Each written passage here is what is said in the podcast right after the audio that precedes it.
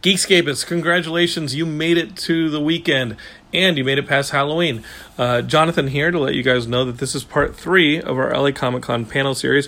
If you want to go back through the feed and find a normal Geekscape interview episode, or maybe one of our uh, feature specials with Ian Kerner breaking down a Marvel, DC, or big event movie, um, you can go back through the feed and do that. So uh, let's talk about this one. This one is a panel that we did on Sunday about zombies, the science of zombies, the genre of zombies, uh, the history of zombies. And you may think that zombies are played out. Well, we do too. We think that the zombie genre is in decline, and it was so popular there for so long. Where does it go from here? It was pretty awesome talking to, to a panel of experts about that subject, seeing uh, what new uh, niches can come out of this genre, seeing uh, how this creature that is uh, oftentimes a metaphor for our own uh, mortality and society. What does it reflect out of this time that we're living in, this insane time? So uh, that's probably the last time I can get you guys to all go and vote on November 6th so that the zombies don't eat us. Uh, but I want to welcome you to listen to this panel and maybe go back to the old panels that we did this week. Uh, we had a lot of fun. LA Comic Con was great. It was good to see old friends and make new ones.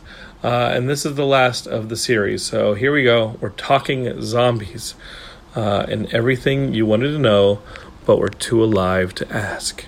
Uh, enjoy, guys. This panel series has been a lot of fun, and we'll see you guys at the next convention, and you'll hear us on the next Geekscape episode. So, Geekscape forever.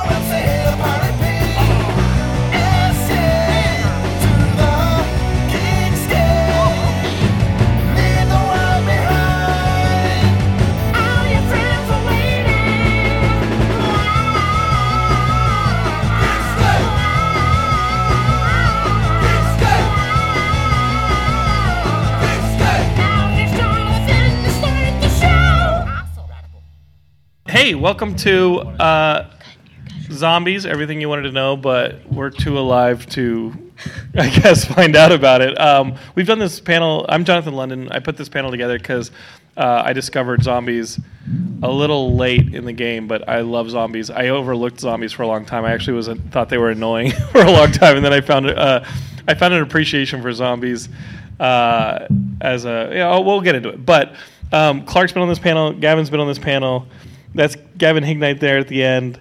Uh, you were on that panel when you were worked at, at FearNet, and you have Does such anyone a remember FearNet? Yeah. yeah, totally. Yeah, it's long dead. D- Don't be mad at your former employers, all right, pal? We all get that feeling when we leave a job. But hey, that's in the past, man. You're a new guy right now, and he's making his films. He's working hard, and he's a filmmaker. He is so many things, but definitely a horror aficionado. Uh, and that's how we met, you know. Um, Chelsea, t- tell me a little bit about yourself, because like we were introduced by John Schnitzer sitting over here, who I had on the Geekscape podcast, uh, because he made a amazing documentary called Haunters about haunted houses and the people who put them on. And if you haven't seen Haunters, you should definitely go see it and put it on. Where, where can you see it, John? It's like everywhere. It's on Netflix. Oh, hold on. There we you go. I got it. It's on Netflix. It's um, we're gonna be at UCLA on Monday. Oh, cool. With um, UCLA Monday with a bunch of people from the movie, including somebody who went through McKamey Manor three times. Oh my God! And if you watch the movie, you'll know that McKamey Manor is a haunted house that people put on that it feels very close to torture. Like it's not, it does not, I mean, it seems insane. It goes on for eight hours, and if you want to get out, he doesn't let you out, and it's completely horrific. You have to sign waivers and things like that to go through the thing. And Because that's fun. watch the documentary. Like some of these haunted houses go way beyond just some, somebody jumping out at you. Um, but Chelsea, tell me about yourself because um, you guys, intro- we talked about uh, the panel on email, but he's like, dude, you're going to want her on there. And I was like, all right, I trust John completely. So, hi, I'm Chelsea. I co host the Dead Meat podcast. Um, it's part of the YouTube channel Dead Meat, which is like its own bigger thing. Uh, but yeah, I we do a lot of like American history on our podcast and kind of horror movies in relation to what's going on in history at that time. So, zombies for me is one of the most interesting examples of that and how they correlate to our culture. So Yeah. that's why I'm like pumped. I dressed up for this. I'm here. I think it's awesome. So I already have to ask, what genre is going to come out of this time period? this I was yesterday I was thinking that if we hadn't already had a wave of zombie movies, we would be having a wave of them right now. But we already rode that wave and we're sick of them. Sure. So we're in a really weird place, I think. Do you think that uh, witches will come back? I think they're already Yeah, back in coming. full force for sure. Is there something you want to tell us, Clark? No, that's one of my favorite parts about genre, studying genre, and, and uh, as well is, is how it correlates to political, the, the politics of a, or what a, what a society is afraid of. Yeah. Right. That's always usually the metaphor. Whether it's you know Mary Shelley writing Frankenstein and the idea of man playing God, or you know the zombies of past years. So yeah, I think too, Witches is such a good example because you have The Witch, you have the new Sabrina show on Sure. Netflix, you have the new Suspiria. it's like angry women who are using magic to kind of We empower are themselves. we are accused of being in the middle of a witch hunt right now. it's like That's it's what free advertising. Yeah. Um, Clark Wolf, you guys should know her from I think a million different places. like I'm to everywhere. you are the first lady of the internet horror genre. I think so. Well, that's nice. Thank I think you. I, no, I mean, come on, who else has it? Oh. Rebecca McKendry is like oh so She's up there. Like star. she's a badass. Yeah, she is. But um, I like who like there are a couple badass horror women on the internet. But Yeah. you're you've been doing it like you're not even that old, and it's like you've been doing it forever, and it drives me crazy. It's like Clark has been hosting and making horror content online. For as long as I've known you, and that's a long time because I'm old. I could. I uh, confirmed. Yes, Yeah. cosign. Yes, that is correct. So I put down, I put together this panel of people that know a ton more than me, and, and I think John was nervous. He texted me yesterday. I was like, "Hey man, what are we going to cover? What are we going to cover?" I was like, "Dude, there's so much to cover There's with an zombies. entire world. There's, There's an entire world. Yeah. bit of it. There's so much to cover, and to go back to what I was saying earlier, to me, um, I didn't have an appreciation for zombies until in college. I saw Romero's original Night of the Living Dead, and I was just totally blown away by how scary that movie is, especially the trowel scene in the basement and how like. oh, oh, zombie alert! Zombie alert! I hope they Oh, Amber Alert going out. Like I hope. I mean, watching that trial scene just blew me away. And then Geekscape, the the website brand podcast that I do, was asked to sponsor some zombie conventions in Seattle in 2009, 10, 11, somewhere there. And we did it for a couple years. And Romero was a guest of honor. And I thought, wow, this is a guy who is talking about this genre the same way Stan Lee, who's like one of my heroes, talks about comic books and superheroes as like these classic metaphors, and um, and I thought that was incredible. It was in that that time period that Geekscape was asked to co-produce Doc of the Dead, the documentary, and at first I was like, ah, I don't know, man, the zombie thing, even though it was super popular with like the beginning of Walking Dead and all that stuff, I was like, I don't know how much longer this is gonna last and I made a deal with the director Alexander that if we could get Simon Pegg and George Romero in the movie, we'll uh, like we'll make the movie because obviously you want those heavy hitters to start off with, and then go get people that we ended up getting like Max Brooks and Robert Kirkman. But um, I still wasn't sold on the zombie. I thought it was super cool. Zombie walks are fun, but I still wasn't sold on like why they were so popular. And I think you've heard this story, Clark, but but Simon, when we were interviewing him uh, for the movie, said they are the most perfect, beautiful metaphor for death because. Like you kind of have to be a jerk to become a vampire or like a werewolf. like if you become a werewolf, like where were you that like you ran into a werewolf? Those dudes in werewolf, American Werewolf in London, like what were you doing in the moors? like like what were you doing? And then like a vampire, like what cl- like whose castle or club did you go to late at night that turned you into a vampire? Like just come on man. Like chill out. And uh, but a zombie is death and it's coming for all of us and it doesn't matter how healthy or wealthy or uh, ahead of the game you are death comes for all of us equally. And i thought that was beautiful and immediately just justified how what clark said Romero more than anybody was just had his finger on the pulse with every one of his dead movies, whether he was talking about uh, communism and McCarthyism in, in that first Not Living Dead into American consumerism with Dawn of the Dead, and then the American like war industrial complex with Day of the Dead. he just had his finger on the pulse of the social political spectrum, and zombies were a beautiful metaphor for it.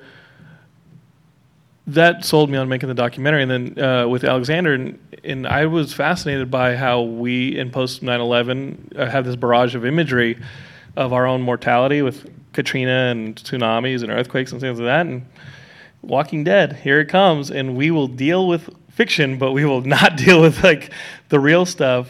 So it goes back to what you guys are saying. And now we're it seems like Walking Dead is less popular. It seems like zombies are kind of going down. Yet I we're theory on that. yet we're worried about our own mortality and the future of the world more than ever. Yeah, I think people. That was a fun show six, seven years ago when you weren't worried about the reality of Sure. man turning against man, and now we're in this time that's so stressful that people. It's it's it's like no, like the Marvel movies right now are the musicals of the 1940s, right? Mm-hmm. It's That's- the escapism. Great. Yeah. Yeah. That's so cool. So is there a really Big place? studio production. I will ask the, the panel like, is there a place before we get into the nitty gritty of all the different specifics of zombies? Is there a place for zombies in 2018 and in the fu- near future? I was kind of I'm lifelong Romero fan. I went out to the 25th anniversary of Night Living Dead when I was like 17. Uh, it's, it's, it's shit's in my blood. I love it, and I'm a little played out on it now. And I was thinking, oh, you know, we're gonna do this panel. I don't know how do I bring my energy into this. And I was like, well, I need to go out and look at the stuff I, I've not been paying attention to. And, and like I talked with Jonathan, I, I watched a Korean film called Train to Busan Yes. Oh my god and i was like oh zombies are cool again you know? Like it's just it's now to me it's about other people's interpretation uh, uh, than what i've seen so far to, to piggyback off of that, Train to Busan was the thing. I was doing a show called Nightmares on Collider Video for a little while, and our audience was was tweeting and commenting and saying, "When are you guys going to talk about Train to Busan? When are you going to talk?" And I was I said I was like, "No, I'm so over zombies." And they were like, "But Clark, it's the best zombie movies in ten in ten years." And I was like, "I don't care. I don't care how good it is. I'm I'm done." But because the, they were they were so adamant, I was like, okay, okay, okay. And then I watched it, and it is it's it's a beautiful film. It's so entertaining and well done. But to piggyback off of what you were saying, and you know, I personally find it really hard to be hopeful, um, and I struggle with that on a regular basis. But with something like Train to Busan, it's such a human story, and there is such a lovely uh, there's such a lovely story amidst the chaos. Through line thank you yes. Um, and so i actually feel like it, it, I found it to be quite hopeful, and I found the zombie subgenre to allow for hope. When everything is caving in around you and you feel so overwhelmed, and you see a story, a beautiful story about a family, Yeah. um, and love and relationships and, and all those things. I kind of was like, oh wow, how interesting that in this dark time, it, and it's not reinventing the wheel by any all. means, No. but it um, that that was what I kind of took away from it, and so I thought that's really cool. And That the first, oh, sorry, Clark, but the, the first 15 minutes of that movie is this father's inability to be an adequate father for his daughter. And there's not a whole lot of zombie in the beginning, other than that very opening teaser uh, where you see a reanimated animal. But um, you realize that that threat is happening around this like really His- central his relationship. Yeah, yeah. eh, between a, a father and a daughter and you know they're driving to the train station and there's a bunch of medical emergency vehicles on the road and they you know they don't know why but they, they, they're going to get on a train and yeah does and, uh, and, they, and they spend so much time on that relationship that you're just watching a good movie in the Yeah. in the zombie You realize how much zombies else. aren't even in it for Yeah. that much of it. And I think that's what makes the Romero movie so good too. Is you you almost forget it's a zombie movie until they're all piled up outside the door. you yeah know? right that's, that's the thing right if it's a good character story mm-hmm. about people that you care about then yeah it doesn't matter if they're in it or not only every 10 minutes you get a good jump scare someone gets bit or uh, who here has seen the, the dawn of the dead remake Oh yeah. Mm. right? You know, like the first 15 minutes. yeah. Mm-hmm. Like Train to Busan is a whole feature film of the first 15 minutes of that Yeah. movie. Yeah. Yeah. Thank you for the recommendation, dude. Oh, yeah. Have, have you guys have you guys seen um, um, One Cut of the Dead? no, I saw that's that why I thing. brought you here for the deep cuts. Yeah, what you is and? Clark. Yeah. Tell us so what yeah, is. it is, and I is it does it have? A, I saw it at Fantastic I, Fest. so I saw it at Sitges. Okay, got it. And so One Cut of the Dead was made for twenty seven thousand dollars, Mm-hmm. Japanese film, and uh, And the bonus feature, they have, a, they have an extra bonus features thing that. the director Into your mic, please, is sir. Into the mic, please. There's no mic. Yeah. Hello, can you hear? Oh, yeah. Yeah. I gotta get real. Yeah, you gotta get all right, I'm gonna get really into this mic. Yeah. Um, so, Whoa, One Cut of the Dead is like, you know, they spent $27,000. It's a Japanese movie. It's hysterically funny and so much fun. It keeps winning the audience favorite award Yeah. at every festival it's at. At Sitges, it's in the, was in the largest theater that I think seats close to 2,000 people. Wow. And there was, it was massive that they had to keep adding more screenings of it. Wow. And yeah, so you cannot kill the zombie genre. I will refuse to have anyone say zombie genre will die because as long as there's a new way of telling the story, if you keep doing the same thing a million times over, it'll die. But Mick Garris is the one who always says a horror film only works if it works also as a drama. You have to care about the people, right? It, the watered down knockoffs of things are the things that we never talk about. We only talk about the ones that burn in our brains for better or for worse. And there's so many interesting zombie sub-genres. And I mean, I mean, look what Shaun of the Dead did. Yeah. Shaun of the Dead made me laugh hysterically. And at the same time, it was scary. Yeah. They did that Day of the Dead effect when they were ripping apart the guy's guts. And when it happened, you're like, no! And you had like a total emotional attachment. You know, it's, it's For a so comedy, yeah. For a co- In a yeah. comedy, yeah. Yeah. Well, I think that's uh, you're you're hitting the nail on the head that that every so and so years someone reinvents it, and that's the one we all talk about. You know, uh, 28 days later, uh, when that hit, none of us were expecting. it. Any fans of that one? Oh, yeah. Yes. Oh, yeah, for sure. Yes. And the sequel. Yeah, 28 weeks too. later, if you guys haven't seen it, is so, So good. good. Talk about opening sequences Oh, that father. will melt your brain Yeah. with emotions and fear. Two little girls like, hey, yeah, so daddy's back. that movie, I mean, the opening of Robert 28 Carlyle is awesome. He's a treasure. He is a treasure. Um, That was the fun thing about that one too, Yeah. is that you had the great moral ambiguity Yes. of like, what would you do in the worst case scenario? Would you be the hero for your family, or are you going to run away and try to save yourself? And they do such a good job, especially in that opening scene of, of as I'm watching it, going, I would, I'd fucking run. I'd run. Look at, look at him run. Look, Yeah. how, look how good it feels to run. It was so scary to watch, and you're like, there's no way he's going to make it to the boat. There's no way he's going to make it to the boat. And then it's like, oh, you're going to deal with the aftermath of that. That's so I mean, there's so many. Well, and it's accountability, right? Like touching on again themes that are buried and buried and buried and throughout this throughout this metaphor. But the idea of using using the virus or or the undead or whatever you want to call it to examine accountability is so. It, I got chills Mm-hmm. and just we're thinking about it. always talking about accountability Yes. these days. So Yes. maybe I mean there's a way to I mean uh, pun intended F it breathe new life into this Yeah. genre. Um, uh, part of me thinks that uh, Mr. Kirkman created his own competition. Like his goal with The Walking Dead was. I watch a zombie movie after two hours. I don't know what happens to the people. I want to, but you're, they're still stuck in that world where the dead have come back to life. And so the brilliance of The Walking Dead initially was that yeah, we're going to see this zombie movie well beyond two hours, and then it kept going. And, and and I think that did it become its own competition? Did other people come along and become its competition, educated by The Walking Dead, and it kind of became uh, everything? Yeah, I in the think genre? so, and I, I think too. Uh, I'm a huge fan of that show, Yeah. but just emotionally, I, I just couldn't. I, I just started to burn out, um, and that's you know.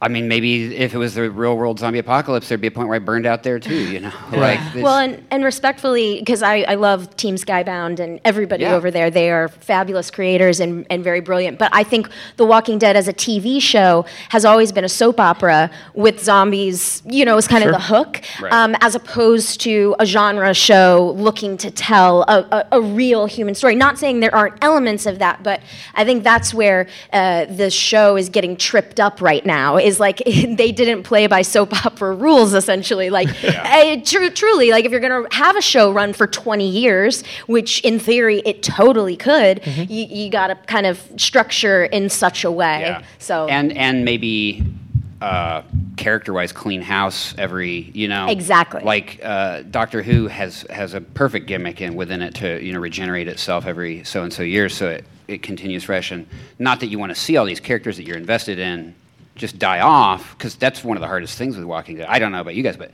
issue 100 of the comic, I, I couldn't go past it. you know? Really? Yeah, the- and that was the that's Glenn, Glenn. issue. Yeah. Yeah. And for me, that was my favorite. Yeah. Because I was like, here we go.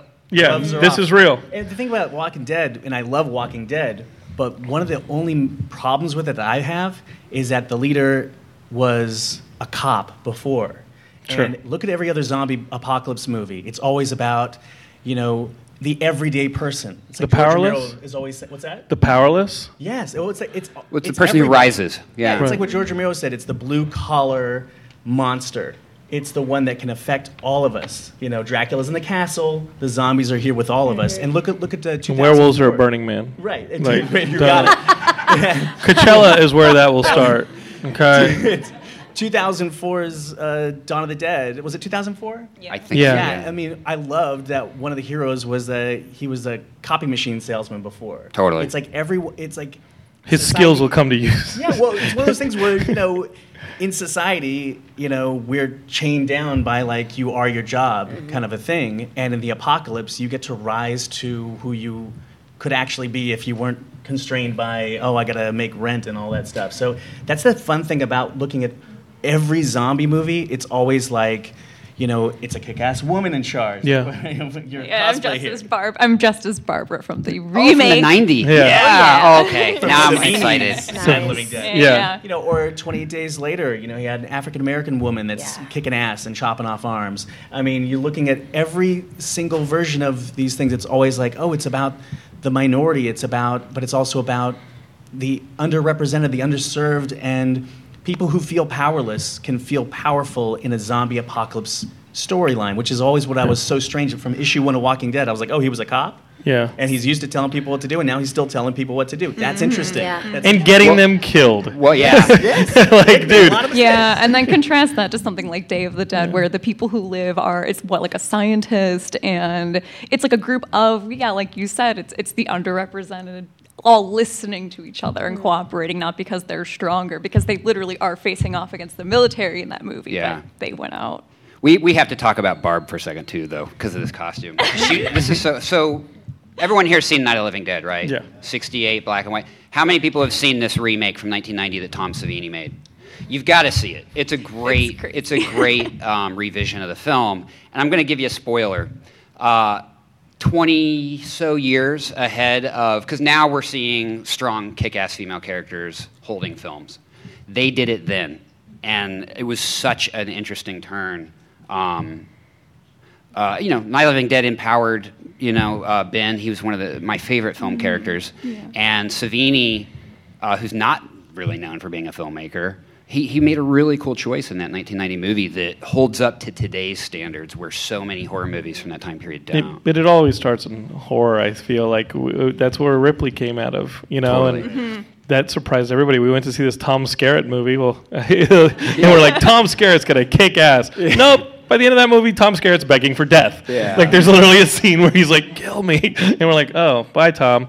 And Yeah. it's And Ripley's even in movie. Aliens, it's Ripley and a little girl. Yeah. You know, it's a, it's amazing to see who's surviving. It starts with all of us. That's Yeah. what we're saying. Yeah. So people that look forward, to the horror people. So, Chelsea, take us through a bit of the history. Like, um, what uh, what were some of the things that are parallel to this genre that led to this need for empowerment that we have going to the theater and having this communal experience watching horror movies and zombies specifically? Yeah, I mean, so I think the biggest one, and this isn't necessarily, you know, specifically the women's empowerment movement, but just in general, the biggest parallel I can think of politically is the original wave of, of zombies as we know it, modern zombies. So this is like Romero zombies. Zombies were totally different before Night The of the Living Dead. yeah, the yes, they were like voodoo creatures. That, yeah, from Haitian mythology. Very, very different.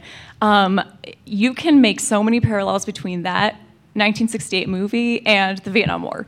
I think is like one of the biggest, biggest um, cultural parallels that we have. Because think about what's going on at the time is we have people who find everyone's got TVs in their house now. Whereas before we don't really, and we have the war going on at the same time. So for the first time ever, we're a country at war and we're having images of war brought into our living rooms. Hmm. It's literally the dead invading our living rooms, and it's amazing to kind of look at how that parallels something like Night of the Living Dead coming out, where it is, it's the dead invading a very typical American, like middle American farmhouse. And it's brilliant because wasn't the whole idea to just redo I Am Legend, but he didn't have the money to option the I Am Legend book, which Richard Matheson wrote, I think, the best horror book or story of all time in I Am Legend. Yeah. Mm-hmm. And they can't get that movie right ever. I mean, it should have just been John Carpenter and Kurt Russell in the 80s. Like, let's just leave it at that. Like, that should have been a 1984 movie with those two guys, and it would have killed. If we ever build a time machine, that'll be our that's- first. be like step John one. Carpenter, you need to stop what you're doing and make this movie with Kurt Russell, which is mm-hmm. wait, but but that might cost you like the thing. That might cost mm-hmm. you like Right. like they, they live. Like what are you gonna do? Like And then in trying to do, it's the I Am Legend ending, right, where our Yeah. main character becomes the legend. yeah, exactly. He's he's you know the last man on earth, quote unquote. Not So- really, but he. That, and, and by the way, Last Man on Earth, Vincent Price. If you guys have not seen, have anyone seen that movie? Any hands? Oh, That's you- probably the best version of I Am Legend that's been adopted. Yeah. Uh, adapted. I mean, It's no so offense to. Omega Man. Omega Man. I was going to say that movie is great. That's What you 100% tell- Anglo-Saxon, That's the first baby. interracial relationship on film, like mainstream Wow. film ever. It's a Again, cool movie. It's not horror is the one that great, that that. I, what is it about the horror genre that takes It's- these you know, it's societal people who needs take and chances. puts them on Yeah. film? it's people who take chances. Well, it's, Sure. like, it's like saying, forget out. You know, if I, if I said, hey, I have a drama that's going to be really depressing about race relations in America today, it's like, oh, God, this sounds like Yeah, a who's real gonna bummer. fund that, right? It's like, get out. It's like, you're going to laugh, you're going to scream, you're going to freak out, and then at the end, you're going to have a whole conversation and debate. The idea of horror that you can confront your worst fears while escaping them at the same time, while talking about something else at the same time. Horror and fantasy and sci fi have always done that. They've always been the best way to do that because you can be a little bit removed, but totally in the conversation. John, I think those movies get made. Like I think the movie that you just proposed do get made by like filmmakers like Steve McQueen, et cetera. But they- they're not popularized. This is a genre that brings the teenagers to the conversation. I think is what I just realized in what you were saying was. Yeah. Oh, you're right. It, they, it takes the risk, but beyond that, it popularizes them. And what's a more popular like metaphor than uh, uh, than something that affects all of us, which is zombies as a meta, you know, the death metaphor. Um, we're discovering a lot of things here in the in the. po- This is this is a very effective panel. We're learning a lot. Um, but let's go back to post Vietnam. What were the needs there that we ended up with? Still needing this monster, and Yeah. a part of me is leaning towards what does the zombie look like tomorrow?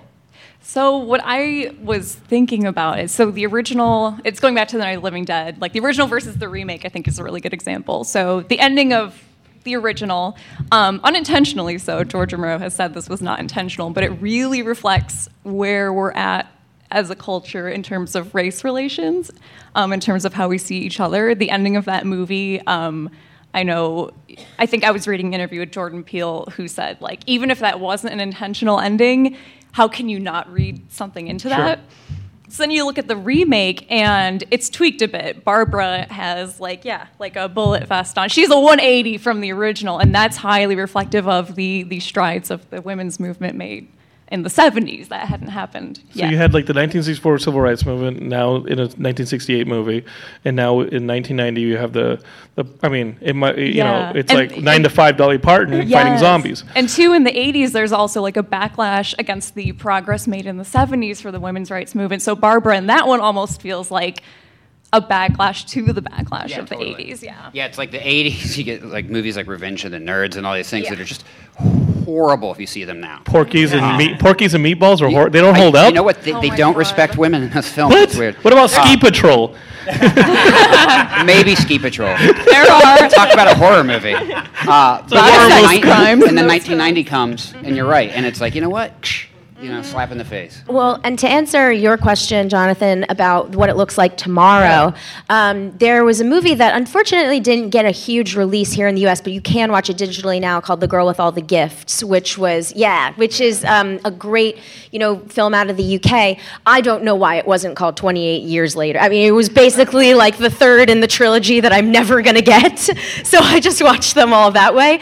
But the idea of moving past the idea of being infected Well, what's that one about? It's about Okay. the, all the kids are in fa- uh, quarantined. It w- Yeah, I saw the trailer, but I was like, too scary. too scary. Well, Gavin, Gavin didn't. Too Our scary. host, ladies and gentlemen, Yeah. Correct me if I'm wrong, guys, because I, I only I only saw the movie once. Um, but the the th- main thrust is there's a little girl who is infected with the virus or whatever it is that causes one to be like a flesh eating being, but she can control it. Is that? It, or, or there's Sure. a way to work with her and, and this one teacher takes an interest in her but then there's always going to be a, an authoritative presence who says no you are infected therefore you are not human therefore i don't care if you think or feel or breathe or whatever i don't care that you are a child i don't care that you are Yeah. vulnerable you must be experimented on destroyed etc um, It's like Bub and yeah Yeah. oh, Totally. He's my favorite. And this I want to see a whole movie. Bub is his Watch that. and this little girl is so compelling. But the idea is, I think, that moving forward, what is the next phase? Well, maybe the next phase is is um, people who are, you know, able to function, or people who are the infected, who are not the mindless eating machines, and having to live with that. How do we live with that? How do we live with the aftermath?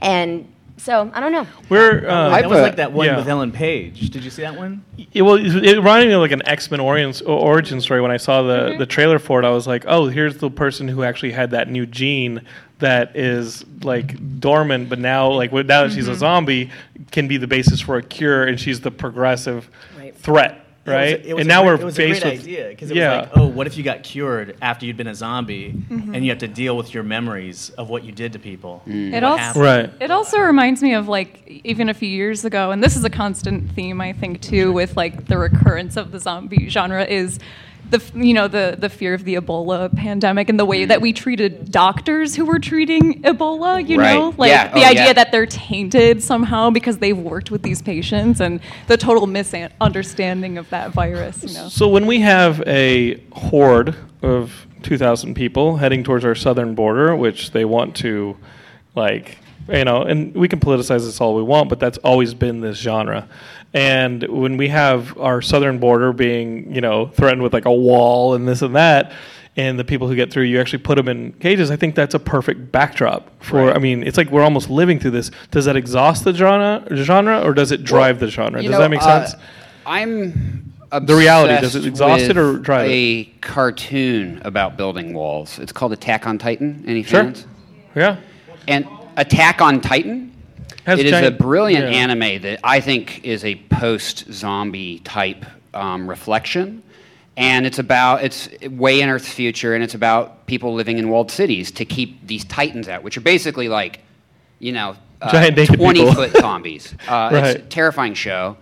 Um, you know what? The walls don't help. Yeah, no, they just pick you up and eat. Yeah, they don't help. Um, but it makes for an interesting. It's a different kind of story. You know, this this, and I, that's where I think, uh, like Train to Busan and, and like this anime Attack on Titan, I just think the the future for me, I see zombie stuff is this wild interpretations. You know, oh well, what if there's you know a girl we can teach who who could be the key, but these people don't want her. You know, Sure. I think that's that's what we're going to see is innovation. or the idea that the horde um, is like when I look at when I think about a horde now, I think a lot about fascism. I think a lot about uh, Nazi Germany. I think a lot about seeing a mass of people moving in a direction, coordinated together. Um, Maybe in a van covered in stickers. Yeah. Yeah. Woof. Um, but uh, but yeah, so so that I think that you know we've seen it. eh, We I think in the past a lot of times the the the zombie horde has been mindless, and I think what's interesting is the idea of manipulating that horde, and you can still play with the the idea of uh, is this a thinking creature? Is this just a carnal creature? And what if somebody could harness the um, or weaponize Yeah. Yeah. the the the yeah weaponize this horde And Yeah. and we, oh, sorry. Oh no, you got it. I was just say without spoilers, that's kind of the stuff that Attack on Titan goes into. That's so fascinating. Is you you go into the series thinking these things are mindless, and with the characters you start to discover, oh no, there's a plan, and we're on the bad end of it. Yeah. I was watching an interview with George Romero from like 2003 ish, and he was talking about how you know, when faced when facing this this mindless horde and kind of what we're we're facing today, unfortunately, he kind of stressed like it feels like we never learn. It feels like we never learn to um, try to understand others who are different and try to listen to different ideas. And he, it was really, he just seemed really sad. And it's yeah, he, I think that was kind of his his overall point with the genre is we. You know, we're so ineffective when we can't empathize with other people. those uh, there's a level of sympathy that he has for his creatures. In those later movies the gas attendant is still going back to be a gas attendant and there's like a tragedy to it. Unless they're woken up by the smell of flesh and they are drawn to that they go back to their everyday routine of life it's like this muscle memory k- keeps them going through it and, and i always found that incredibly sad it was Very like humanizing. it was like you know, it's like seeing the silhouettes of somebody who had been atomized or been in a volcanic. Uh, ero- uh, they died as they lived. Yeah, but in Land of the Dead, In Land of the Dead, Land that's of the Dead, that's where they start wanting to take action and revenge. That's when they're he, they had a leader. the organized. Yeah, Yeah, and they're- had guns. They figured out how to use them. They're going against people. You know, that was um, they're getting their li- their personalities back, and obviously in something like the novel Breathers or uh, the what was the movie that came out where. You could be where they undid the zombie. The, it was a romantic com- like comedy. Bodies? Oh, Warm yeah. Bodies. Yeah. You know, I don't know if you've ever read Breathers, the book. Um, it- but yeah, Warm Bodies. You start to see like this. Oh, what if they're what? What is past the zombie? What is once the infection?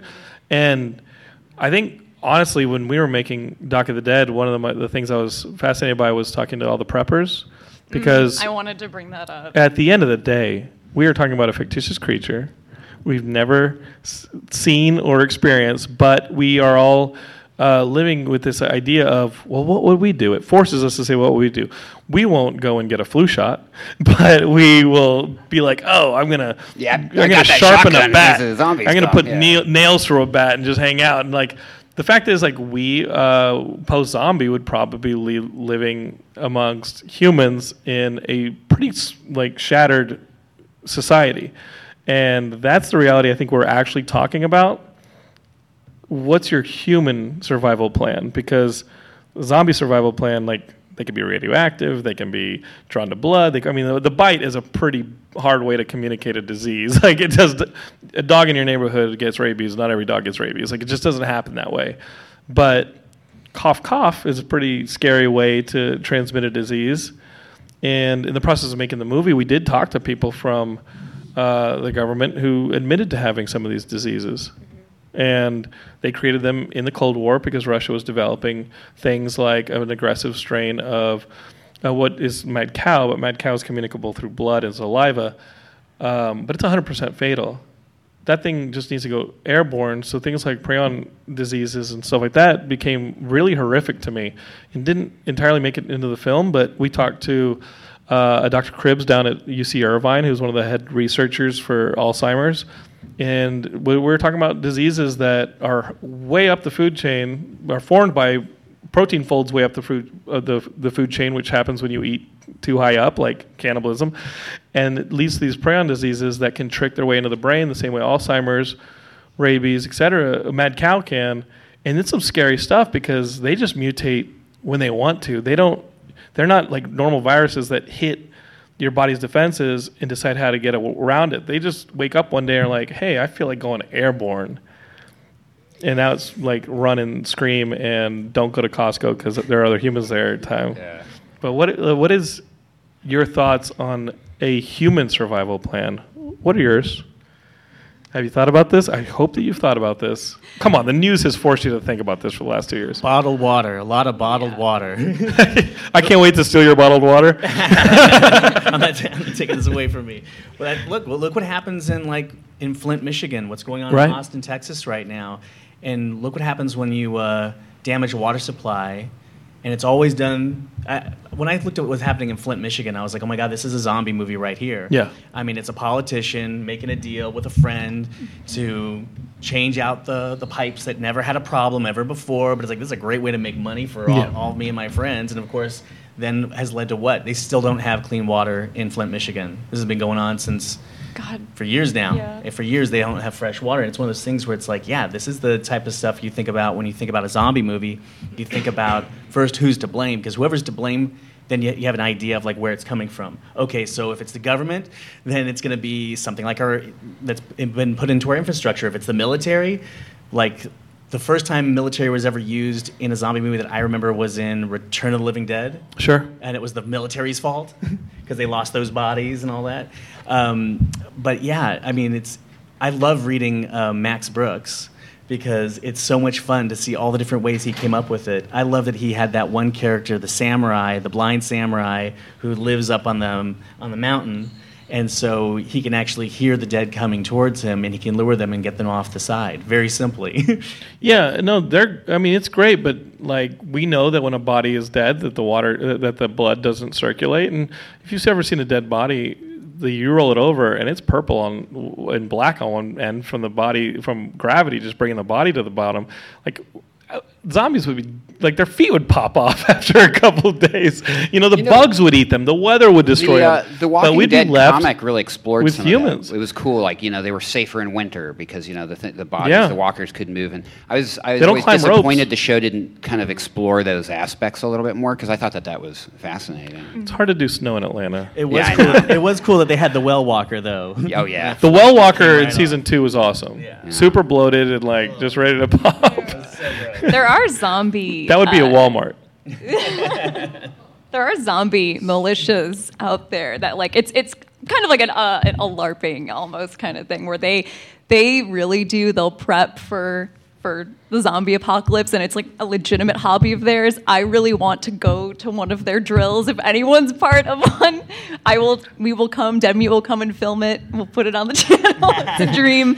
But it is amazing to kind of look at the rise of these quote unquote zombie militias and and books like uh, max brooks's book and all these like real world like really grounding it like it's like survival prep and how much that tracks with real like legit doomsday Yeah. preppers i mean there's a reality show i think on nat geo about doomsday Are we still It's talking about zombies at that point? exactly it's like the lines get so blurred because the preparation becomes so similar There was a guy. I remember on the five, the guy who would build um, bug out shelters.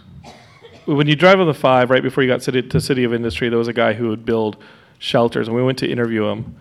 And he was talking about how he makes these shelters that you can eh, like survive fallout. It's got filters for air. It's got everything, and you can survive in those things for years until everything clears out and you can climb up out of it.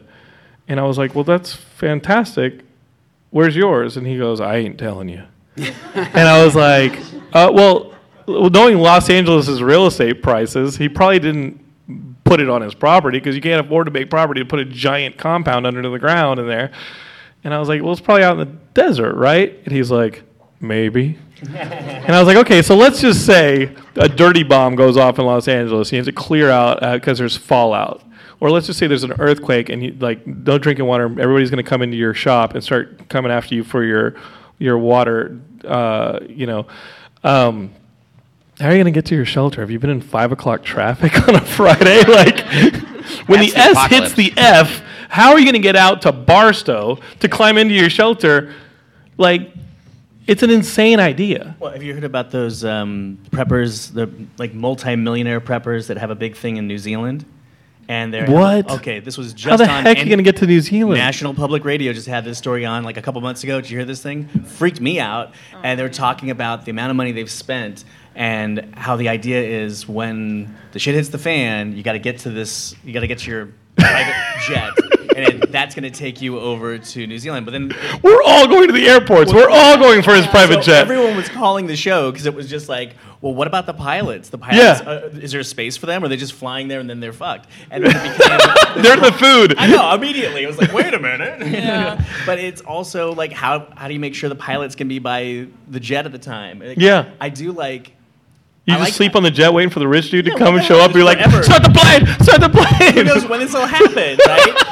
I mean, the, the assumption is these people have so much money, they're going to get the warning before the rest of us get the warning by enough How do you time. get to the airport? Right, especially if it's like 3 p.m. in Los Angeles, you're it's over for you. It's like I can't. I can't Probably No. like helicopter. Yeah. Yeah, a helicopter. It's like, dude, Jetpack. we will be hanging off that helicopter. like, if you hear a helicopter, we're heading to the helicopter. So I have a question about uh, the like. So just listening over the last ten minutes, I feel terrible, Me too. You haven't hollowed out your wall? which is consistent. I feel like I feel terrible often and all No. the time. Uh, but I wonder. So to get back to the the the art of, of the zombie, whether it's a comic or whether it's a TV show or a movie or animation, do we think that, for instance, like just to give an example, a very basic example that kind of touches on some of my discomfort, I can't bring myself to watch Handmaid's Tale.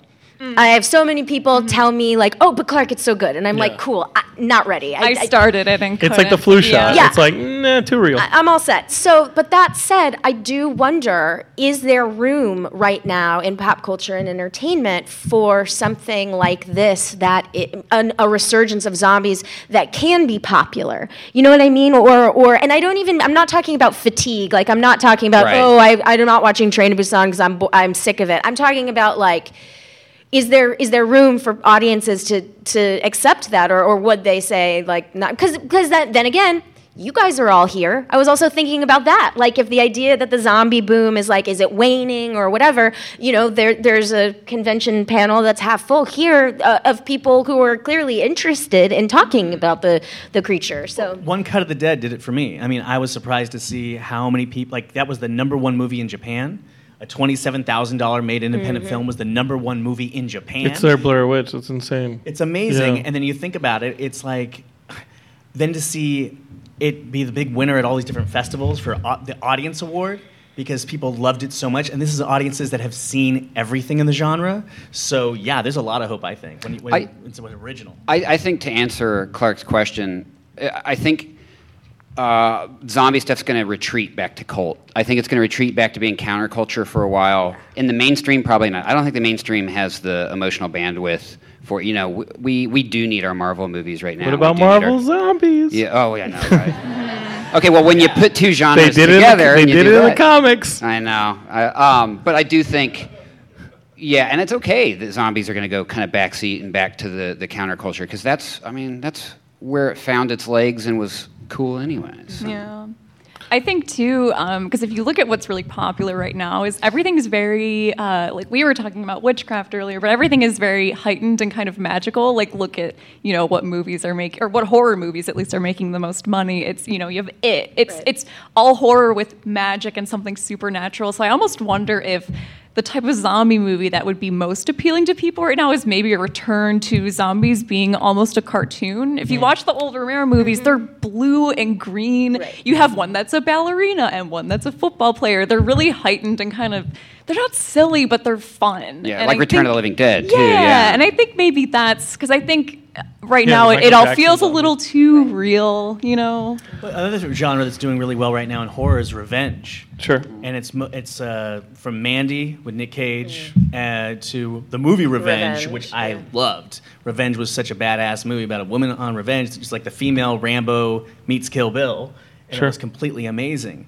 So I think there's I think there might be room for zombie revenge, using the zombies to get your own revenge too.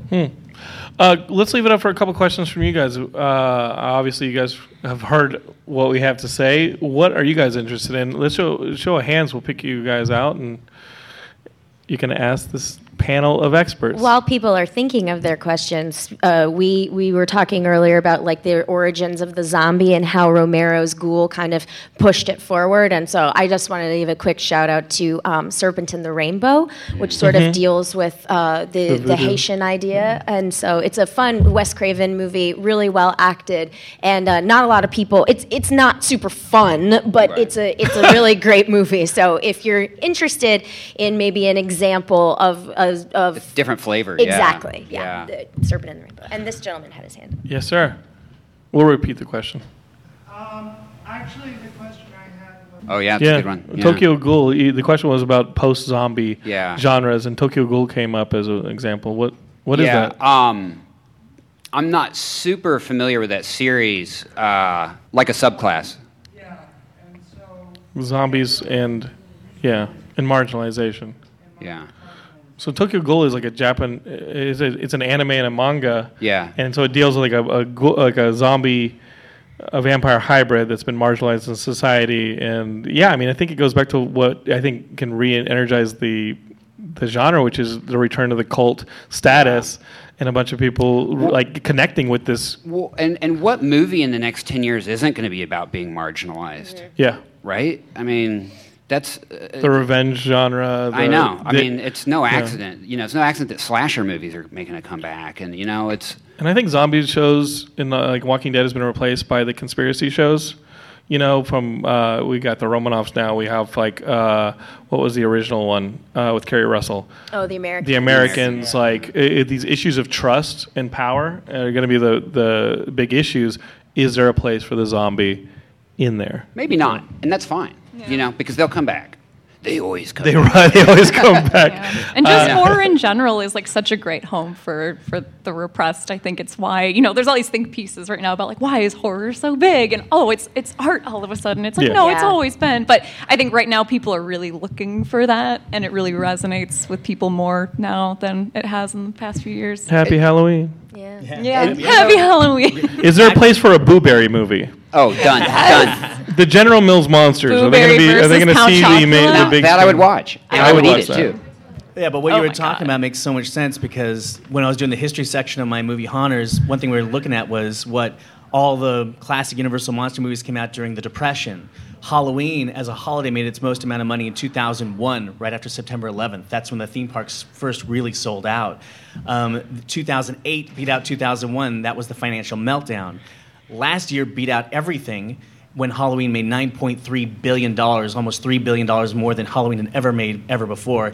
You can guess what, what why people were pissed off last year. And uh, so yeah, I, as the world falls apart, we're gonna get some great horror. It's gonna be really. We'll have something to watch while we're Either on the news or in your theater. We'll have something to watch as they're trying to get into our house. yeah.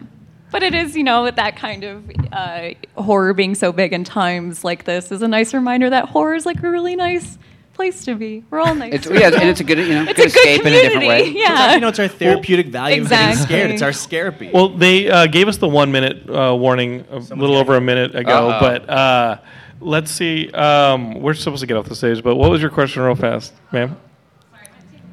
Oh, uh, well, all the panelists are available to talk after the panel, but um, thank you guys so much. Where can they get you on social media, real quick? Gavin Hignight, uh, Twitter or Instagram. Uh, Dead Meat on YouTube, and I'm also Carebeck on Twitter. That's C A R E B E C C. if you look up Haunters the movie, you'll find it. I'm at Clarke Wolfe, Clark with an E and Wolf with an E. Uh, I'm at Jonathan London, and we got Geekscape going at geekscape.net, and it's a podcast, and you can listen to it. And it's a little network now. So that's all at geekscape.net, and you can search for us on all the socials. Thank you guys so much for being part of our zombie Thanks, panel. guys. Thank you, guys. Aim for the head. You're listening to the Geekscape Network.